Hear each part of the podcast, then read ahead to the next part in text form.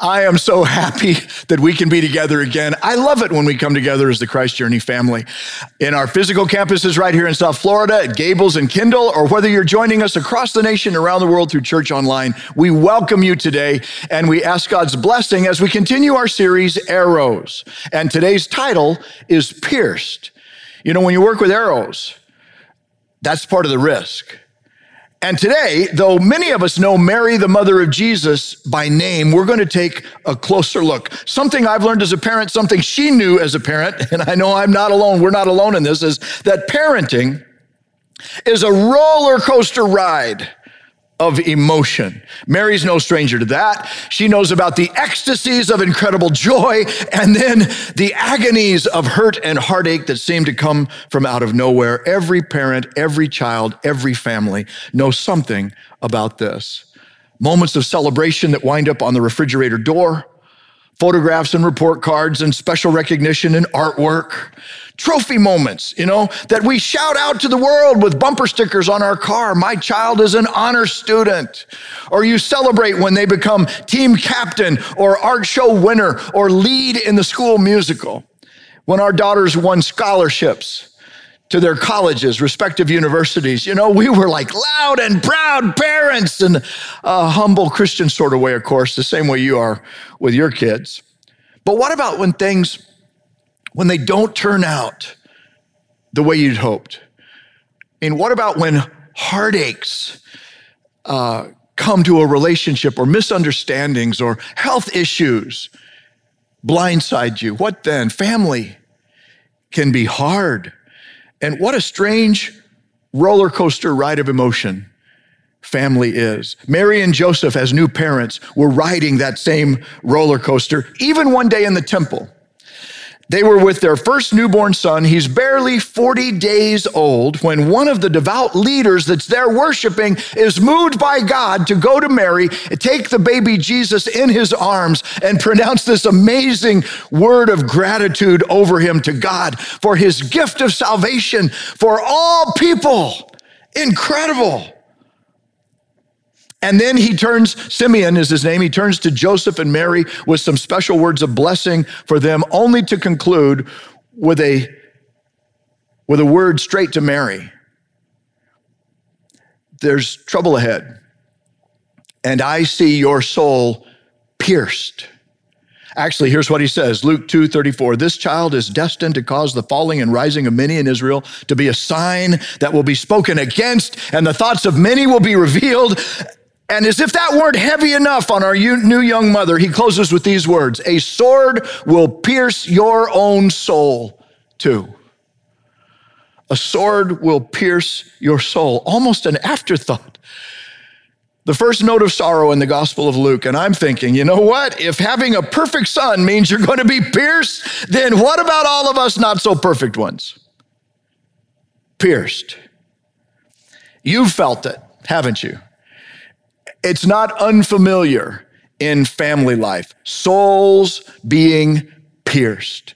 I know in my growing up, I broke my mother's heart plenty of times. I know I neglected my little sister. I know I offended my little brother. And I know I gave my dad plenty of reason to be angry with me repeatedly, right? They were pierced because of me. Now, you know, we had lots of joy along the way, but there were piercings included. Your family's had them too. Unexpected pains. Some happen on purpose. When divorce or rebellion invades a home, or when you've been abandoned or betrayed or abused, God forbid. Sometimes we are pierced by accident through the attitudes or actions or words of another. We get hurt we hurt people. We don't really mean to, but, but it happens. Perhaps because we, we don't understand or we're not mature enough to know any better at the time. And then some piercings are beyond our control, like infertility or miscarriages or job loss or untimely death. And then some come by the will of God. Obeying God can mean pain Simeon says. You know, parenting, even when done well and right, involves pain. And you think about it, parenting, I heard, was just one long series of goodbyes from that first day at class to that day she's walking down the aisle. The piercing pains. A sword will pierce your soul. Simeon tells Mary that her parenting in the will of God will involve pain. Now, the word soul here is psyche, from which we get psychology, which refers to your emotional life. She's going to have emotional pain. She's going to get her feelings hurt. People today try to avoid that, right? We only want our feelings to feel good. We want pleasure, not pain, but God is telling Mary and telling us that doing family with Jesus is going to involve pain, being pierced. Even Jesus, as a man, said this to his followers, would be followers if you follow me, you got to take up your cross and follow me. So, what I want to do is just paint a picture of some of Mary's journey with Jesus beginning with that strange visit and even stranger announcement that she received from an angel, where God's plan for her, she was told, meant that as a virgin, she would conceive and bear a son. And saying yes to that plan had already cost her her reputation, and it almost cost her her fiance and husband. Was that piercing to her soul? God brings Joseph up to speed on the plan, Matthew chapter 1. They get married, but the next thing we're told that they do together is travel 80 miles to go pay taxes. Don't we all love to pay taxes? But they did to an oppressive government, the Romans. That trip would have taken four eight hour days if you're walking. Now, if you're wondering, didn't she ride a donkey? Listen, donkeys are owned by people who can afford them, not poor construction workers like Joseph. And by the way, there is no record in the Bible that Mary ever rode a donkey. That comes from artist renditions. She most likely made an 80 mile walk in her last trimester of pregnancy. And, and then she gives birth in a barn where dirty shepherds feel right at home. And a few weeks after delivering, now she goes to the temple for Jesus' circumcision and for his consecration, for her purification, which meant another three hour walk from Bethlehem to Jerusalem for our new mom. Where, by the way, she would hear these famous last words that Simeon gave a sword will pierce your soul. What did that feel like? And how many times in her life did she hear those words echo in her soul? When she left temple that day, what was she thinking? So, what's next? I mean, when is the other shoe gonna drop, right? Was she thinking that the night that Joseph stirred her in the middle of the night after a dream and he said, We've got to start the 400 mile trek to Egypt? To that cave in Old Cairo where it's believed they first stayed. Matthew 2:13 says they had to go to escape Herod's massacre of Bethlehem's little boys. That 400 mile trip, even 400 miles at 20 miles a day, is 20 days of walking, the normal mode of travel for the poor. And by the way, summer heat can reach up to 120 degrees Fahrenheit in that desert. In the winter, it snows, and they're walking this journey. But once in Egypt, now Mary is a stranger in a strange land. She's far from family. She's far from her hometown. And now she's surrounded by people who speak a totally different language. Did she wonder then, is this part of the pierced? In her pain of separation from family and the familiar, is this the sword? What about years later? When an almost teenage Jesus gets lost in Jerusalem to them, they don't know where he is. I remember so one time when I suddenly realized we were in Santa Fe and Jess, our youngest daughter, was suddenly, we realized she's not with our group. We'd been with a group. She was supposed to stay with her friends. She was supposed to stay with a group. And, and suddenly we look around. I, I'm frantic. I couldn't see her. I was seized with fear. I ran back to the place where we just were inside this little store. And there she is holding hands with the store owner. You know what? Instead of staying with the group, instead of staying with her friends, she got distracted by the candy counter and that's where she was. I'm telling you, she was as happy, maybe more so than I when I saw her. And she ran to me and she wrapped her little arm just so tightly around me. I can feel it even now the feeling of ah, relief and safety. Well, when Mary after three days, mine might have been three minutes, three days of searching, she finally finds Jesus in the temple. Luke chapter 2, verse 48, she says, Son, why have you treated us like this? And he chides her for not understanding that he had to be about his father's business. How did that feel? Did Mary think, what was that? Was that was that that sword of piercing coming from my own son's lips? Did she think about the sword the day that his hometown rejected him? Uh, the scripture says that they literally drove him out of town and threatened to throw him down a cliff in Luke chapter 4. How about the day when she asked him to help at a wedding? And his response to that in John chapter 2 was, Woman, why do you involve me? How about the day in John 7 when his brothers are mocking him about making it big in religion? And verse 5 says this even his own brothers didn't believe in him. How did Mary feel the day the sword pierced their home like that? And what about the time when she and her other sons show up at Jesus' ministry? He's, he's ministering, but people are saying things when they walk up, they're saying things like this He's out of his mind. He's demon possessed. And then when the word gets to Jesus that his mother and brothers are looking for him, what does Jesus say? Check this out. Who are my mother and brothers? Whoever does the will of my Father in heaven is my brother, my sister, my mother. Mark 3:35. Pierced? Or maybe the day Mary is standing literally at the foot of a criminal's cross, a Roman executioner's rack, and her son is stripped and beaten and bloody, brutalized from the crucifixion that had come to him by the very ones he had come to save. That's when the sword pierced deepest, don't you think? Parenting arrows means piercing pain. So, what are we supposed to do with the pains of parenting? I mean, the ones we receive as parents, the ones that we receive from our parents, the ones that we receive from our kids. As a fellow struggler, I want to share some hope that I find in God's word. Here's the first word we can learn that pain is normal.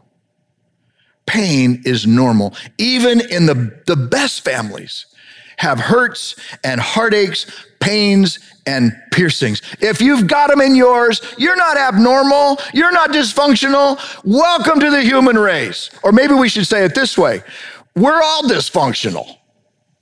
And dysfunction is our default setting as human beings. And so when it shows up in pain, what can we do? Well, let's just acknowledge pain is normal. And then, you know, what we try to do at our house is keep the fun in dysfunction, right?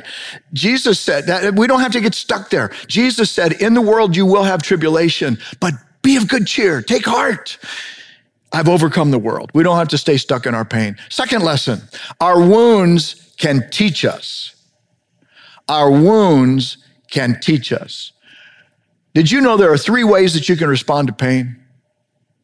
You can run from it, you can rebel against it, or you can redeem it and let God's grace make it into something even greater. We've all got pain. Every family does. What are you doing with yours? Well, I can tell you, some of us are running from our pain right now. Conflict avoidance. You know, we don't talk about it. We don't deal with it. We just stuff it down. We fake it on the outside. We pretend that it doesn't bother us, but it's not working. It doesn't work. There's no healing in it. You know why? Because there's no real coping with it. There's only copping out in avoidance. And this leads to resentment and bitterness and unresolved victim issues, you know, but still some of us just avoid it. We just run. We some abandon ship.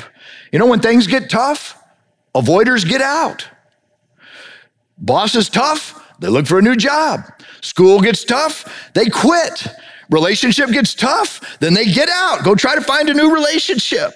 That's what running looks like. Sometimes people run to self medicate, turn to some kind of substance or some habit. but running is an option. Some people rebel. You can rebel against it. You can act out. You explode in anger. You know, you power up, and, and others turn to passive aggression. It's a little more sneaky and seems to give you some control without as much risk. But again, you know what? No healing there. No healing. Mary's story shows us the third option. You can redeem pain by grace and turn it into something greater. This may be a game changer for you. But here's the point to redeem pain, you let God meet you at the wound and make it something greater. To redeem pain, you let God meet you at the wound and then make it something greater. Greater what? Greater spiritual depth, greater emotional maturity.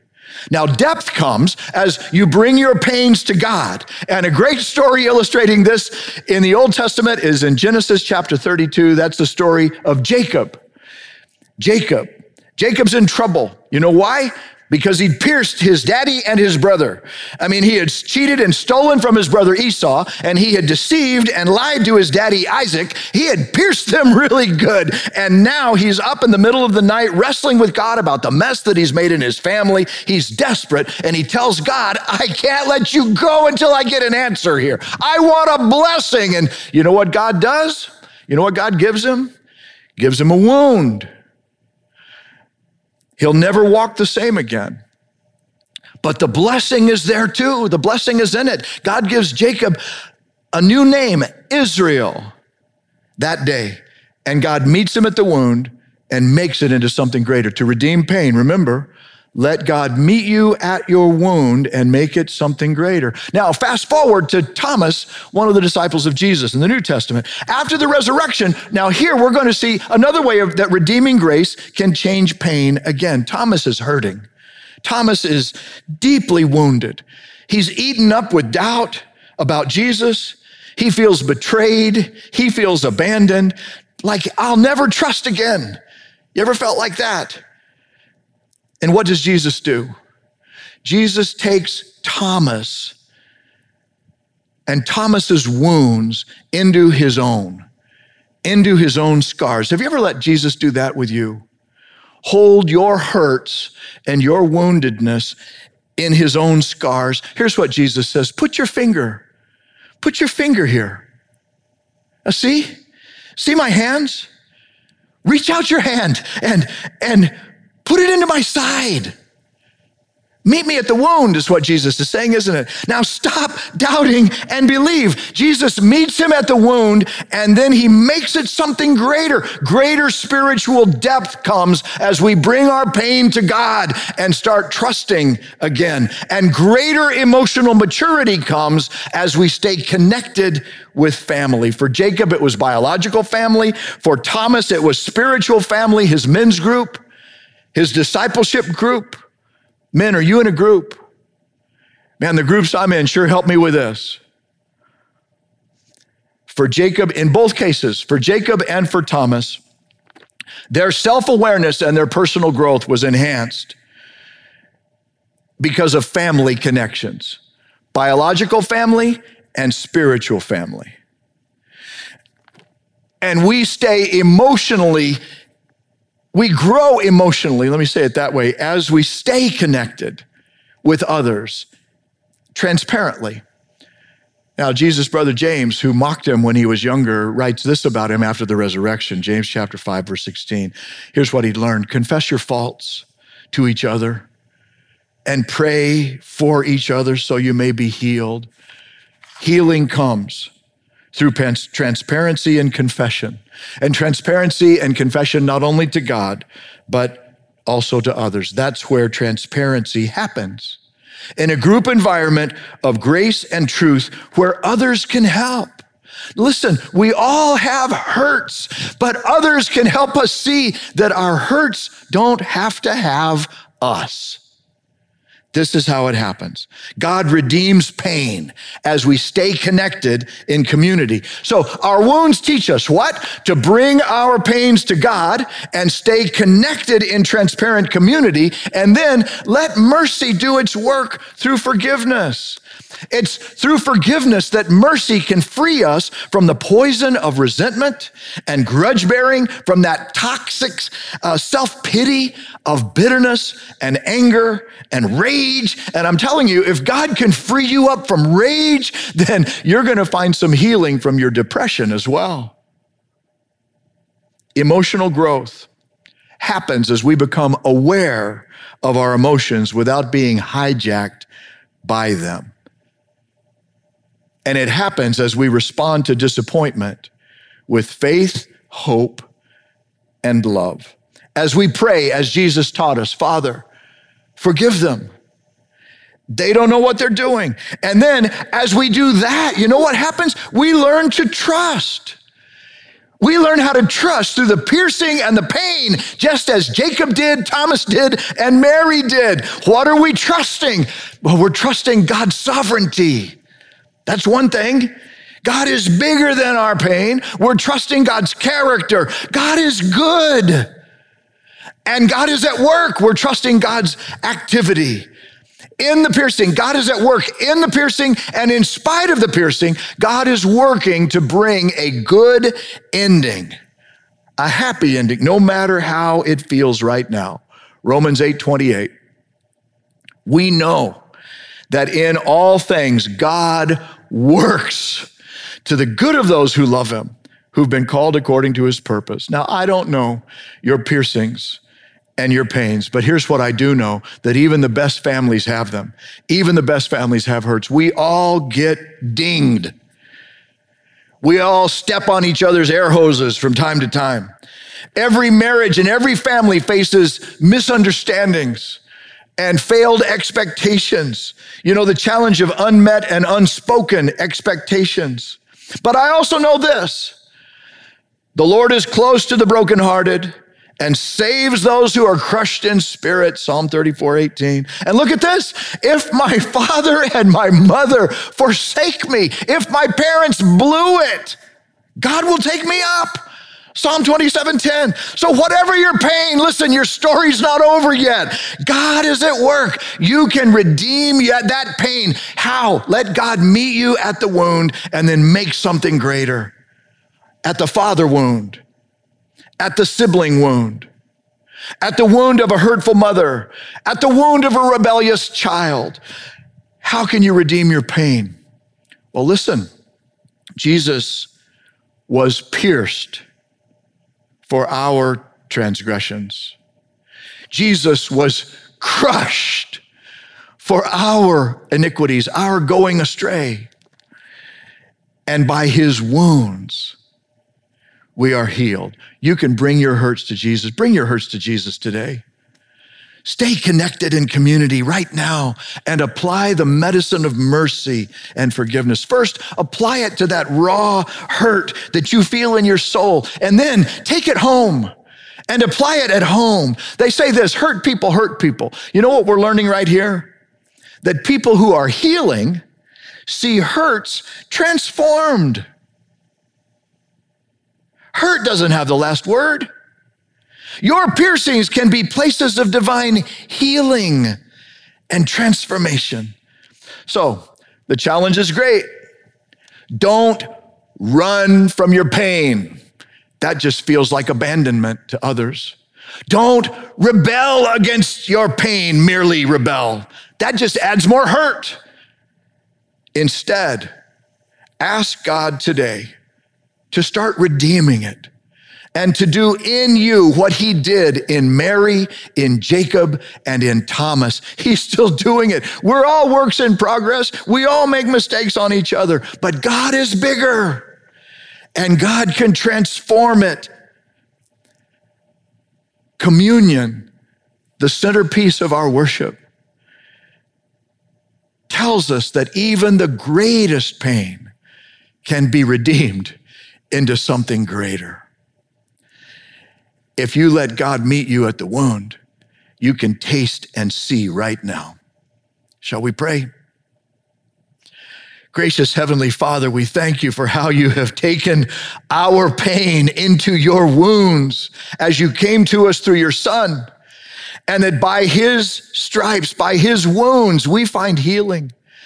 So we bring all of our pains right now. We just open our hands to touch your nail scarred hands. And we release the toxicity of the resentment and the poison of pride that has tried to steal our healing. And we invite you to have your way in it right now.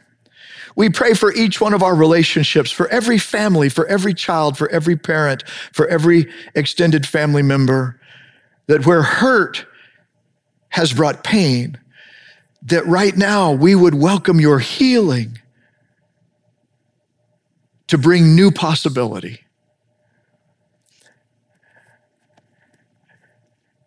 Thank you for what communion means and that you desire for us to share oneness with you.